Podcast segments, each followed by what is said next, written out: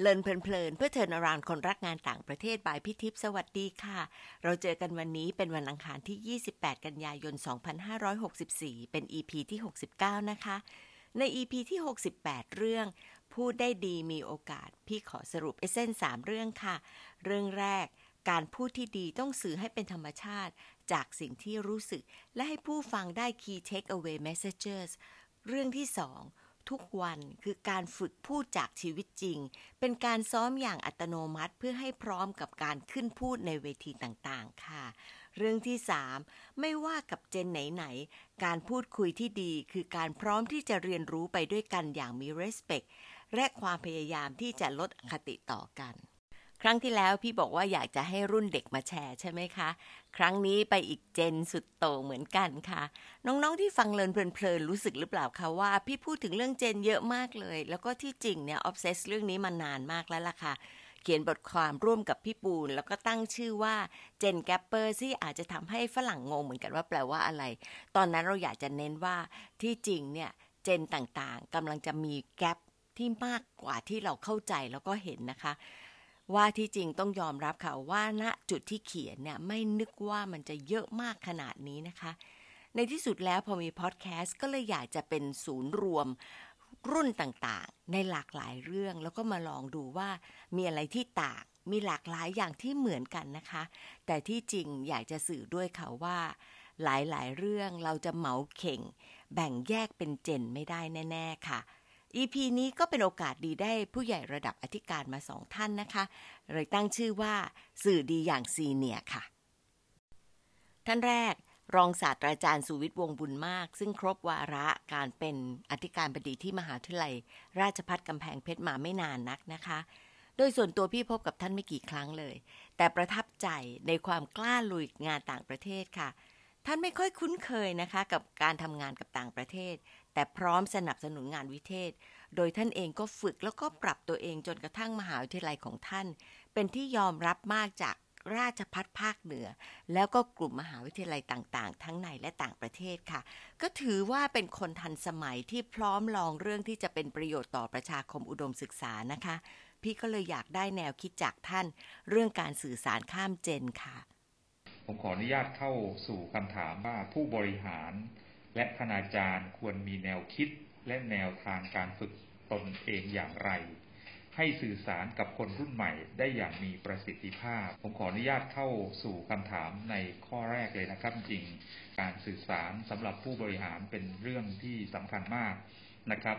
แล้วก็การสื่อสารกับคนแต่ละช่วงวัยก็เป็นประเด็นที่ต้องมีความละเอียดอ่อนอันนี้ประเด็นของผู้บริหารที่จะสื่อสารกับคนรุ่นใหม่ อันนี้คนรุ่นใหม่ในแนวคิด ก็คือคนที่เป็นนักศึกษานักศึกษานี่เราเราถือว่าเขาเป็นคนรุ่นใหม่ กับน้องๆซึ่งเป็นอาจารย์รุ่นใหม่ รวมถึงบุคลากรที่เป็นเจ้าหน้าที่สายสนับสนุนของมหาวิทยาลัย ก็ก็ถือว่าเป็นคนรุ่นใหม่นะครับประเด็นที่ต้องคำนึงถึงประเด็นแรกก็คือต้องเข้าใจถึงความแตกต่างของของบุคคลด้วยนะครับ ไม่ว่าจะเป็นเรื่องของวัยอายุ รวมถึงของแต่ละท่านนั้นมีความเป็นมาที่แตกต่างกัน มีความเชื่อ มีทัศนคติ หรือว่าสิ่งแวดล้อมที่แตกต่างกัน ต้องคำนึงถึงประเด็นตรงนี้ว่าเราควรจะสื่อสารกับน้องๆ ที่เป็นคนรุ่นใหม่นั้นอย่างไร ให้น้องนั้นจะได้มีความเชื่อถือ แล้วก็บรรลุวัตถุประสงค์ของผู้บริหารที่เจตนาที่จะสื่อสารไปนะครับ แล้วก็การพูดคุยกันนั้น สิ่งหนึ่งก็คือต้องหาจุดเด่นของผู้ที่สนทนากับเราว่าน้องๆเป็นคนรุ่นใหม่เนี่ยมีจุดเด่นอะไร เราควรที่จะมองหาจุดเด่นของเขา แล้วก็พยายามชื่นชมการอยู่ในสังคมเดียวกันนั้น การมีความคิดเห็นที่แตกต่างกันนั้นย่อมมี แต่เราจะทำอย่างไร ที่จะสื่อสารให้ต่อการพัฒนางานที่ทำอยู่หรือพัฒนามหาวิทยาลัย ของเรา และที่สำคัญก็คือปรับเจตคติของคุณรุ่นใหม่สู่การทำงาน ให้ไปสู่เป้าหมายอย่างมีความสุขด้วยนะครับ อันนี้เป็นประเด็นสำคัญอยู่เหมือนกันว่า เวลาทำงานต้องคำนึงถึงเป้าหมายและความสุขนะครับ และผลประโยชน์ที่จะตกอยู่กับทั้งตัวคนรุ่นใหม่เอง และภาพรวมของมหาวิทยาลัย สิ่งหนึ่งต้องคำนึงถึงว่าคนรุ่นใหม่ ถ้าเราดูจาก สังคมโซเชียลปัจจุบันจะสังเกตได้ว่าคนรุ่นใหม่นั้นเป็นคนที่มีแนวคิดกล้าคิด กล้าทำกล้าแสดงออก สิ่งเหล่านี้ผู้บริหารจะต้องหาเวทีให้กับคนรุ่นใหม่นะครับ ว่าให้เขาได้มีโอกาสได้แสดงความคิดความเห็นแล้วและการแสดงออกในทางที่ดีในทางที่สร้างสรรค์ต่องานของคนรุ่นใหม่ที่เขาทำงานอยู่ และเพื่อประโยชน์ส่วนรวม ขอบพระคุณท่านอธิการสุวิทย์มากนะคะ เรื่องที่พี่ชอบมากก็คือ ท่านมองเรื่องของการสื่อสารที่ต้องมีเป้าหมายร่วมกัน จริงๆก็คือการมองภาพใหญ่ร่วมกันให้ชัดเจนค่ะ ท่านเน้นเลยค่ะว่าเป้าหมายจะต้องเป็นเรื่องใหญ่ที่หมายถึงว่า ทุกคนในประชาคม ทั้งนักศึกษาทั้งบุคลากร ผู้บริหารต่างๆ เห็นประโยชน์ต่อส่วนรวมของมหาวิทยาลัย และร่วมกันทำงานไปสู่เป้าหมายอย่างมีความสุขค่ะ พี่ถามท่านถึงการสื่อสารผ่านสื่อออนไลน์ล่ะเป็นยังไงบ้าง ท่านเล่าว่าตอนนี้ท่านมีประสบการณ์ตรงเลยล่ะค่ะ เพราะว่าท่านกลับไปเป็นอาจารย์เต็มตัว เลยต้องเรียนรู้วิธีการเรียนการสอนผ่านเทคโนโลยีให้พร้อมสอน ท่านเห็นว่าการสื่อสารผ่านจอ ยังไงก็ต้องพยายามทำให้รู้สึกเหมือนกับเห็นหน้ากัน แม้ว่านักศึกษาบางส่วนก็อาจจะไม่สะดวกที่จะเปิดหน้าจอนะคะ แต่ท่านพบว่า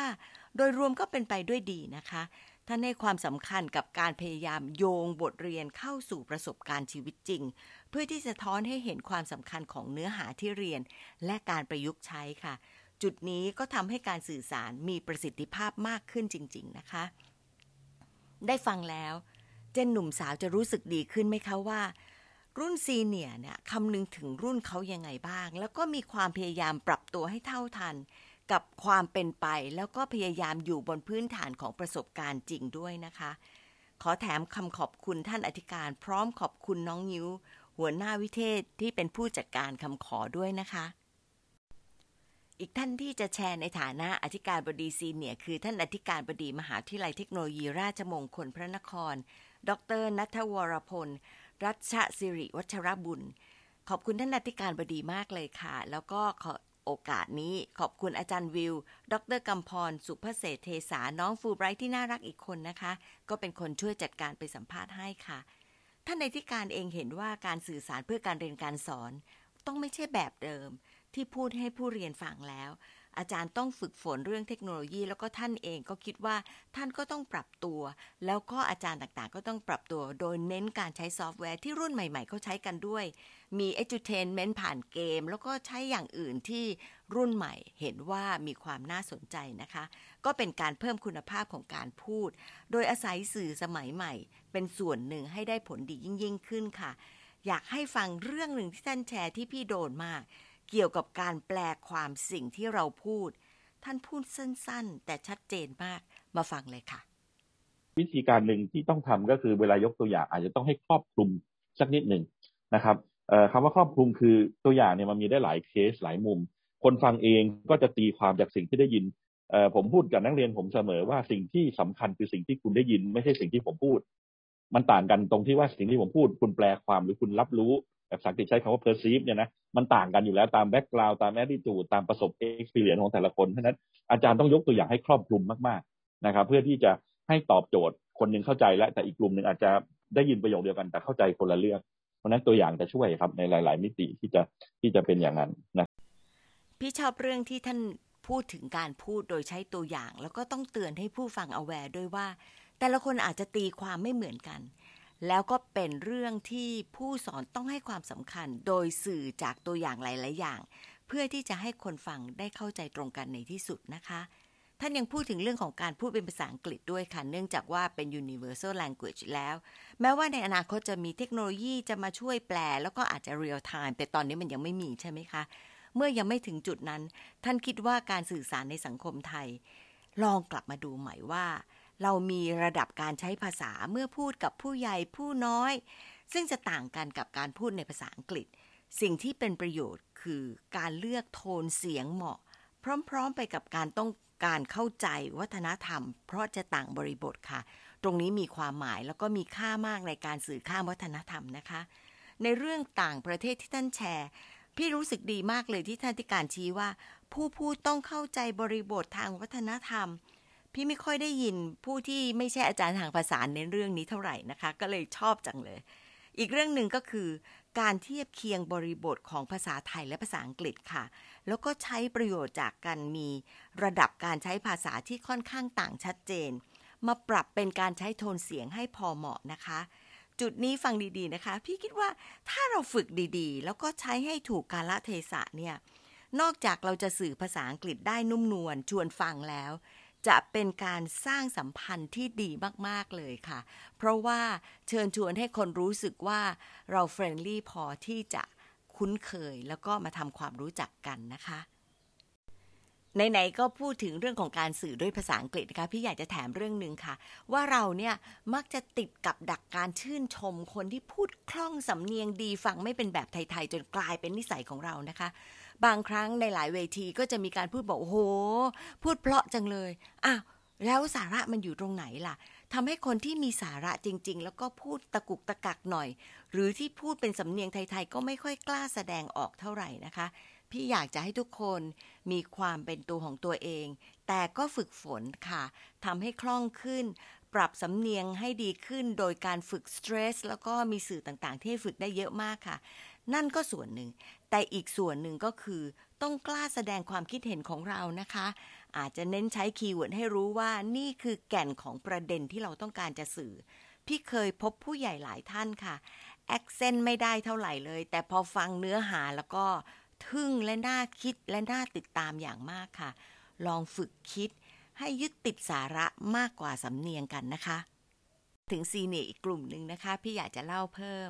ช่วงที่ผ่านมาพี่ได้โอกาสเข้าร่วมสัมมนาเพื่อที่จะไปฟังผู้บริหารระดับสูงของมหาวิทยาลัย เล่าประสบการณ์ต่างๆ ในเรื่องของการบริหารจัดการ ส่วนหนึ่งที่สำคัญมากก็คือการสื่อสารนี่แหละค่ะ ทุกท่านเห็นตรงกันหมดเลยว่า การสื่อสารให้ประชาคมเข้าใจตรงกันเพื่อที่จะลงมือทำในภาพใหญ่เป็นเรื่องยากมากและพี่ก็โดนใจหลายประโยคบางท่านเนี่ยค่ะ พูดถึงในสิ่งที่คิดว่าอาจจะนำมาเป็นโค้ดที่ดี ๆ ของเราได้เลย พี่ก็เลยอยากจะแบ่งปันสักสองสามเรื่องนะคะ ท่านหนึ่งพูดว่าการสื่อสารต้อง simplify ทำให้เรื่องยากกลายเป็นเรื่องง่าย ท่านชี้สอง C ค่ะ ก็คือ culture และ communication ต้องพูดโดยคำนึงถึงบริบทด้วย ตรงนี้ก็ยังหมายถึงว่า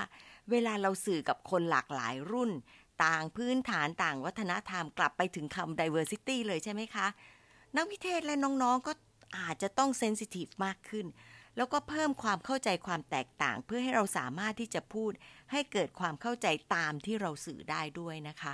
ตรงนี้ก็ยังเป็นเรื่องที่ท้าทายอยู่เป็นประจำค่ะ ก็น่าจะเอามาปรับใช้แล้วก็ลองดูว่า ในกลุ่มต่างๆ ที่มีอยู่นั้น เราได้ทำเพื่อที่จะทำให้เข้าใจและประสบความสำเร็จตามเป้าหมายที่เรามีร่วมกันแค่ไหนนะคะ ยังมีอีกเรื่องหนึ่งที่ติดใจติดใจอยู่ค่ะ อยากจะเอามาแชร์นะคะ เพราะว่าไม่ค่อยได้ยินผู้บริหารมาพูดถึงตัวเอง จากการรีเฟล็กแล้วก็การพยายามปรับปรุงตัวเองค่ะ แสดงความเป็นออเทนติกมากเลยค่ะ ผู้นำระดับสูงขั้นนี้พูดถึงตัวเองไว่าอย่างนี้ค่ะว่า พอท่านมีประสบการณ์มากขึ้นในการบริหารจัดการท่านก็จะรู้สึกมั่นใจมากเกินไปทำให้การสื่อสารก็ได้ผลน้อย ก็ไม่ค่อยได้ใจคนด้วยนะคะ ท่านพูดประมาณนี้ค่ะ ผู้นำต้องลดความถือดีนี่พูดจากประสบการณ์ของท่านเองค่ะ แล้วก็บอกว่าผู้นำเองก็ต้องเรียนรู้การสื่อสารทุกวัน แล้วต้องอดทนมาก ในการที่จะฟังเรื่องด้านลบ หรือเรื่องที่ขัดกับสิ่งที่ตัวเองอยากจะทำแล้วก็อยากจะเสนอนะคะ ต้องกลับไปคิดแล้วก็หาวิธีการสื่อสารใหม่ หรือปรับวิธีการทำเรื่องที่ต้องการให้เหมาะกับจังหวะเวลาค่ะ เลิฟเลยค่ะท่านนี้ อีกท่านหนึ่งที่พี่ชอบมากแล้วพี่คิดว่าเป็นการสรุปที่ดีมากสำหรับตอนนี้เลยนะคะ รวมทั้งการสื่อสารในเรื่องของการพูดด้วยค่ะ ท่านพูดว่าเวลาที่ท่านสื่อสารท่านจะคำนึงถึงการสื่อสาระ สื่ออารมณ์ สื่อเป้าหมาย ซึ่งจะดีที่สุดเมื่อสื่อออกมาจากจิตใจของเราจริง ๆ ค่ะ พูดถึงเรื่องใจเป็นสิ่งที่อยู่ในใจของเราทุกคนในความเป็นไทยนะคะ ใช้ใจให้เป็น ความเป็นไทยของเราเน้นใจหลายด้านค่ะ เมื่อเป็นผู้ฟัง ฟังให้ถึงสิ่งที่อยู่ในใจผู้พูด เมื่อเราเป็นผู้พูด เราสื่อจากใจให้เขารับรู้ คนไทยก็น่าจะเข้าใจความหมายและนัยยะได้ไม่ยากเลยใช่ไหมคะ มารีเฟล็กกันค่ะ มีประเด็นการพูดของซีเนียไหนที่โดนบ้างเพราะอะไร แล้วถ้าจะให้ฝึกพูดให้ได้ดีทั้งไทยและอังกฤษ ลองดูตัวเราเองค่ะว่า จะพัฒนาเรื่องไหน ยังไงดีค่ะ ขอบคุณที่ตามฟังแล้วพบกันวันอังคารหน้านะคะ สวัสดีค่ะ